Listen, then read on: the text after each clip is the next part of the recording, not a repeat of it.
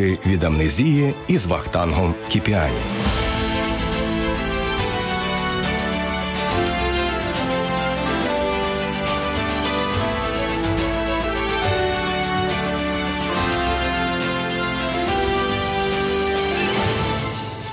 Оксана Мешко. Вітаю, мене звуть Вахтанг Кіпіані. Я засновник сайту та телепрограми Історична Правда, і це проєкт Радіокультура, присвячений головним постатям і подіям української незалежності. Сьогодні я розповів про українку Оксану Мешко, котра була керівничкою української гельсінської групи, найвідомішої правозахисної організації у нашій нещодавній історії. Зараз це звучить як щось буденне, але тоді це була смертельна небезпека. Чому Оксана Мешко проміняла спокійну старість на життя з обшуками і погрозами, і, зрештою, на тюремну баланду? За що 80-річну жінку ізолювали та відправили на заслання? Ліки від амнезії. 30 історій про українську незалежність. Але почнемо зі сталінських часів. 1946 рік. Оксана Мешко вже кілька тижнів розшукує свою сестру Віру. Жінка лише нещодавно переїхала до неї у Київ, втім, одного вечора вийшла з дому і, наче крізь землю, провалилася. Оксана шукала її і в лікарнях, і навіть у моргу. Окрім Оксани, у Віри більше нікого не залишилося. Її чоловіка, молодшого сина та невістку забрали війна та репресії, а старший син загинув у лавах УПА. Саме за це жінку і переслідували органи держбезпеки. Та Оксана не могла відмовити сестрі у тимчасовому притулку, хоч її чоловік був проти, каже онука Оксани Мешко Ольга Сергієнко. Федір Федорович говорив Оксані: Оксано, давай знайдемо якусь не веди віру в дім. Нас тут є ненадійні сусіди, стукачі, вони можуть настукати. Давай знайдемо їй окремо будемо знімати якусь там кімнатку у людей в приватному секторі. Оксана Яківна не послухала, його привела. На віру так і донесли сусіди. Згодом одна із сексоток натякнула рідним: зникло варто шукати не в лікарнях, а у зовсім інших органах. Кілька років тому Оксані вже вдавалося врятувати з під арешту чоловіка, колишнього комуніста боротьбиста. Тож і тоді вона сподівалася, що зможе визволити сестру. Відтак Оксана негайно звернулася до адвоката. Онука Ольга згадує. Адвокат сказав, що немає змоги ознайомитися з е, деталями справи, що йому потрібний номер справи. І вдалося дізнатися. Ну вона тут проявила смікалку і винахідливість, постояла біля е, самого КГБ. Приміщення побачила, що всі заходять із якимись такими книжечками червоними. Е, її пропускна книжка в облспоживспілку, де вона працювала, теж такого кольору була. Дочекавшись слушного моменту, при вході в КГБ Оксана Мешко впевнено показала червону книжечку. Це неймовірно, але вона прийшла на перший поверх і навіть потрапила у внутрішню довідку цієї організації, і так і дізналася номер справи своєї сестри. Потім це стало по факту реальною причиною того, е, чому її заарештували тому що вона змогла отримати незрозумілими для КГБ методами таку інформацію. Лише за те, що вона заступилася за сестру, Оксану чекають роки пекельної праці та дикі норми виробітку спочатку у сільгосп-зоні, а згодом на каменоломнях і лісопильнях. Березень 1947 року. У Київському СІЗО МГБ арештовані не можна заплющувати очі. Дослідник Валерій Островський каже, що виняток для неї навряд чи робили. В день в'язням е, ну, затриманим заборонялося, заарештованим заборонялося. Ну не те, що спати їм в багатьох випадках заборонялося. Е, сидіти на ліжках, і тобто в день потрібно бути жвавим, і в день потрібно е, в день вони не спали в камерах. Підозрювана у тероризмі Оксана Мешко вже у третій тиждень без сну з останніх сил намагається ходити по камері, та, не встоявши на ногах, знесилена падає на бетон. Вона просто засинала на ходу. Вона згадує, як вона на ходу вона засинала, вона падала, вона розбивала коліна. Ну бо долівка в цих камерах була зазвичай бетонна. Е, і так продовжувалося з дня в день. Вона згадувала, що навіть ті коліна, ті ноги не встигали ні заживати. Тим часом у слідчому ізоляторі оголошують відбій. Та не для Оксани. Мене рівно півгодини, і її знову поведуть на черговий допит. Знову послухаємо історика Валерія Островського. Її викликали на нічні допити, і які тривали всю ніч. Безперервно із ночі в ніч вони продовжувалися, і її вони ці допити припинялися теж приблизно там за, за, за хвилин 40-30 до моменту, вже коли, коли звучала команда пробудження. Е, І тому, е, е, тому це було дуже жорстоко. Жінку підозрюють у намірі вчинити замах, та ще й на кого? На першого секретаря ЦК КПБУ Микиту Хрущова. Слідчий вимагає від Оксани детально розповісти, як вона готувалася і з ким планувала здійснити теракт. Замість згоди співпрацювати зі слідством жінка раптом кидається на гібіста, розповідає онука Оксани Мешко Ольга. Вона дійшла до такого пограничного нервового стану, що коли, е, коли той слідчий проводив допит, що вона там побачила ну, якийсь там шрам з нього на обличчі біля рота, і от він так гидко викривляв губи, і оце так нагло говорив, що вона собі вирішила, що от я зараз підійду і розірву його брехливий рот. І вона до нього вскочила, каже, зараз я тобі це зроблю. І він злякався, встиг вихопити револьвер. Замість арештантки здається слідчий. Після інциденту він відмовляється вести її справу. Не вдається вибити зізнання із Оксани Мешко і його наступникові. Та, попри відсутність цього єдиного доказу, жінку таки відправляють у табори. Справи на руках немає, тому що всі справи, які не доводилися до кінця, вони передавалися в Москву. З Москви приходила постанова виключно із тим, який назначений вирок, скільки років, де відбувати. Єдине, що дозволяють Оксані напередодні тривалого етапу півгодинне побачення із сином Олесем, якого вона не бачила усі сім місяців перебування у слідчому ізоляторі. Заради цієї можливості вона голодувала сім днів. Дослідниця Леся Онишко розповідає. Коли власне Олесь е, прийшов, е, то звісно, що єдине питання, яке він постійно допитувався в матері: ну скажи скільки тебе не буде, скільки я тебе не буду бачити. Власне, вже в кінці Оксана сказала, що мене засудили на 10 років виправних таборів, то він просто дуже розплакався і е, Окс- Оксана розповідала, що вона прорвалася через оцю ці двері, побігла до сина. У холодну Ухту, це республіка Комі на російській півночі. Оксана Мешко потрапляє взимку у черевичках і тоненькому пальті. Теплого одягу від рідних під час того самого останнього побачення наглядачі навмисне для неї не взяли. Там середня температура, середньорічна температура складає мінус 1 градус. Е, Це болотиста достатня місцевість. Тобто там щось вирощувати достатньо проблемно. Там понад 200 е, днів опалювального сезону за нашими теперішніми стандартами. Оксану відправляють у сільгосп-зону. На болотистих полях у сезон в'язні тут вирощують картоплю і косять траву, перебуваючи цілими днями политки у воді. А взимку, хоч польової роботи і нема, їх змушують перекладати торфовий перегній. Онука пояснює мотиви влади. Умови проживання в таборі е, і умови харчування.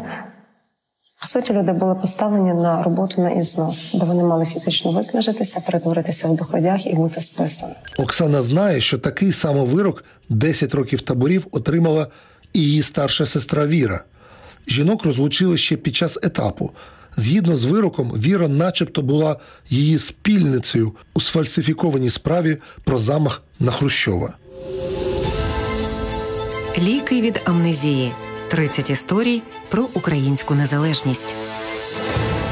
Поки Оксана відбуває свій термін у Росії за тисячі кілометрів у рідному Києві, син стає студентом сільгоспінституту. У розпал підготовки до весняної сесії Олеся викликають у КГБ. Цього разу допитували через провокативний лист шкільного товариша, який співпрацював з органами держбезпеки. Хоч Олесь був давно під пильним оком гебістів, та від арешту його врятували смерть Сталіна та 20-й з'їзд КПРС. Втім, в КГБ безслідно не минули. Цього разу сесія була зірвана, і Олесь був змушений після четвертого курсу залишити навчання. Історик Островський каже, що це якраз і сформувало опозиційну особистість. Доводилося теж боротися за виживання, і, і, і це не могло не сформувати теж відповідні риси характеру. Втім, літо 56-го запам'ятається Олесеві зовсім не втратою студентського квитка. Саме тоді, нарешті, повертається з ув'язнення його мама. Через поганий стан здоров'я її відпускають раніше терміну та реабілітовують. Розповідає історикиня Леся Онишко. Тодішній полковник юстиції З- З- Захарченко, власне, ем, коли видавав довідку про реабілітацію, е, Оксані Мешко сказав, що е, ми про родина просить ізвінення. Е, Тому що е, ви, пожалуйста, не держите на нас зла, е, будьте щасливі, щасливі і будьте здорові. 1965 рік. Юні київські митці збираються на репетицію літературного вечора на честь Івана Котляревського. Серед цього творчого юнацтва Оксана Мешко, найстарша. Як це було, розповідають її онука Ольга та дослідниця Леся Онишко. Вона, е, так би мовити, як в чомусь виступала як продюсер. Вона могла прийти до Сорстюка і сказати: слухай, нам треба провести вечір Котляревського. Підготуй матеріали, напиши його, будь ласка. Іван Сверстюк написав е, таку статтю. Іван Котляревський сміється. Ну і каже: «Е, пані Оксано, ну може, це не те, що я ви від мене хотіли? Ну так подивилась. Ні, це саме те, що я від вас хотіла. З початком хрущовської відлиги Оксана припускає, що масові репресії залишилися позаду. Втім, після першого покосу шістдесятників ілюзії розвіюються. А після сумнозвісної коляди 1972-го разом із десятками найактивніших дисидентів у табори етапують і її сина Олеся. Чому? каже історик Олег Бажан. Формальним приводом до арешту е, Олеся Сергієнка стало е, саме те, що він був одним із тих, хто е, активно поширював працю Івана Дзюби, інтернаціоналіст чи русифікація.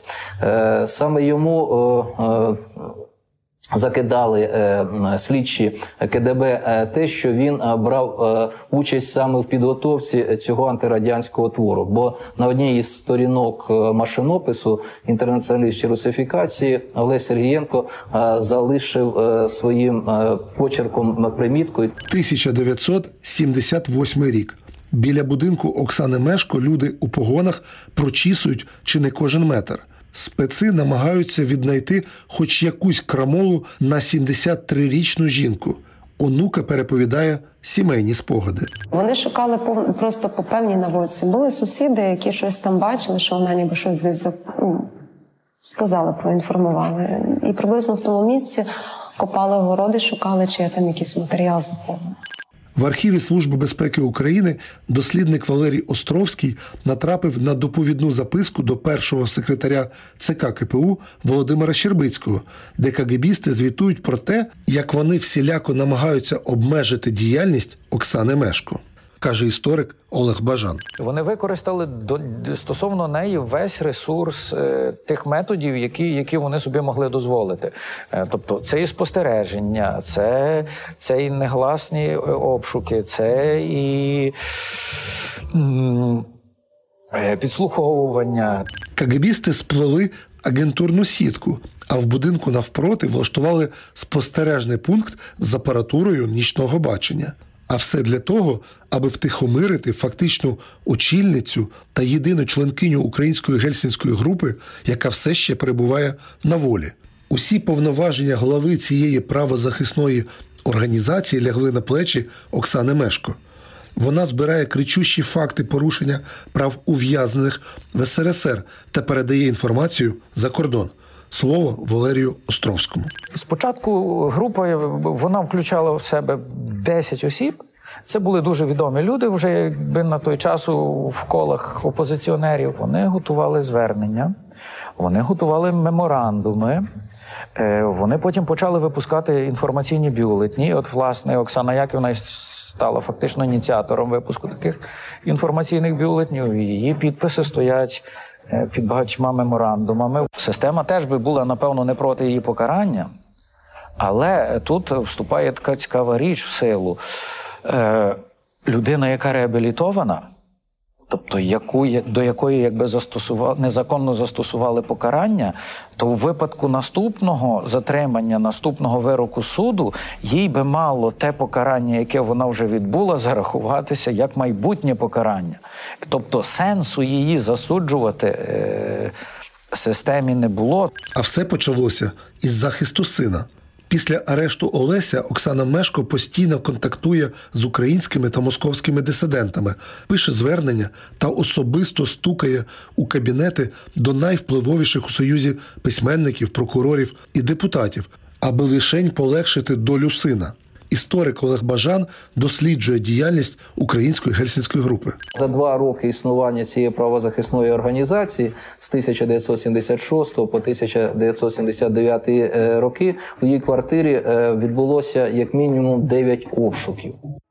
Мала зустріч з відомим на той час радянським композитором Кабалєвським, що він е, також писав е, листи, звернення е, щодо того, що Сергієнка потрібно повернути. Чому саме до Кабалєвського? Тому що Кабалєвський був обраний депутатом від Пермської області, а саме в Перській області от відбував заслання син Оксани Яківни. Саме у той час пані Оксана познайомилася з київським письменником Миколою Руденком, який мав намір услід за москвичами заснувати легальну правозахисну організацію в Україні, пояснює Леся Онишко.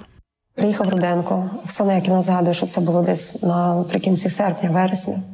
І каже, що Оксана Яківна, ви ж знаєте, що були підписані такі домовленості. Давайте створювати гельсінську групу українську. А вона каже: а чи а хто буде ще крім нас? Ну от ви і я. 9 листопада, коли Руденко оголошував про заснування української гельсінської групи, Оксана Мешко залишилася на ніч на їхній дачі.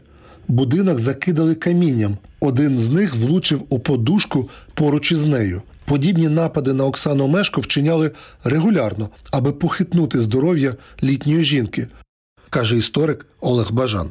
КДБ не хотіло е, це подавати як е, відповідно ну е, такий ну відкритий замах на її життя. А так як вона була літньою людиною літнього віку, от нібито її хотіли налякати пістолетом, тобто до неї в помешкання вторгся знову ж таки якийсь бандит і приставив до живота пістолет.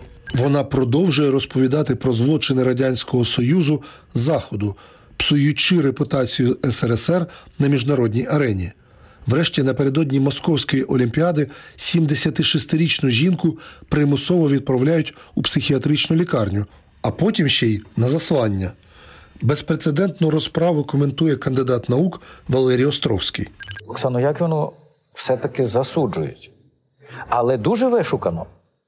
Значить, в судова система, в кримінальний кодекс позбавленням волі вважалося тюремне ув'язнення або перебування у виправно-трудових таборах колоніях. Оксані Яківні присуджують 6 місяців виправно-трудової колонії, яку вона вже якби то відбула з моменту затримання.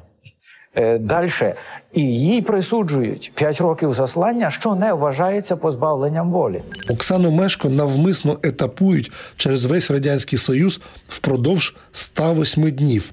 Така подорож навіть для молодої і здорової особи була б неабияким випробуванням. Онука Ольга пояснює. Її не хотіли начальники етапів просто брати на етап, тому що боялися, що вона по дорозі помре. Це вже був такий радикальний захід. Враховуючи вік, враховуючи ну, реабілітацію теж по політичній статті, офіційно воно не дає юридичного імунітету, воно створює певний ну, якби прецедент. Втім, Оксана Яківна таки дістається точки призначення. Чи то за іронією долі, чи то навмисно її цинічно відправляють у селище Аян Хабаровського краю, де саме добігає кінця термін заслання її сина. Історикиня Леся Онишко коментує цю жахливу історію. Це була така, знаєте, така ж своєрідна спецоперація, а, тому що син вже тоді на той час, від який відбував ув'язнення, в нього була родина тут в Києві. Оксані Мешко доведеться пережити п'ять лютих зим на засланні у хатині, в якій карався її син. Та на зло системі вона повернулася. Вона вижила. Ліки від амнезії. 30 історій про українську незалежність. Оксана Мешко ще встигне виступити в австралійському парламенті та на засіданні світового конгресу вільних українців у Сполучених Штатах. А у свої 85 вона навіть голодувала разом зі студентами під час революції на граніті. До омріяної самостійності України вона не доживе 8 місяців.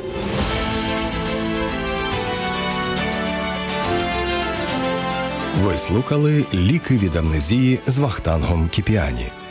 Можливо, у вас теж залишилися спогади про історії, які звучать у нашому подкасті.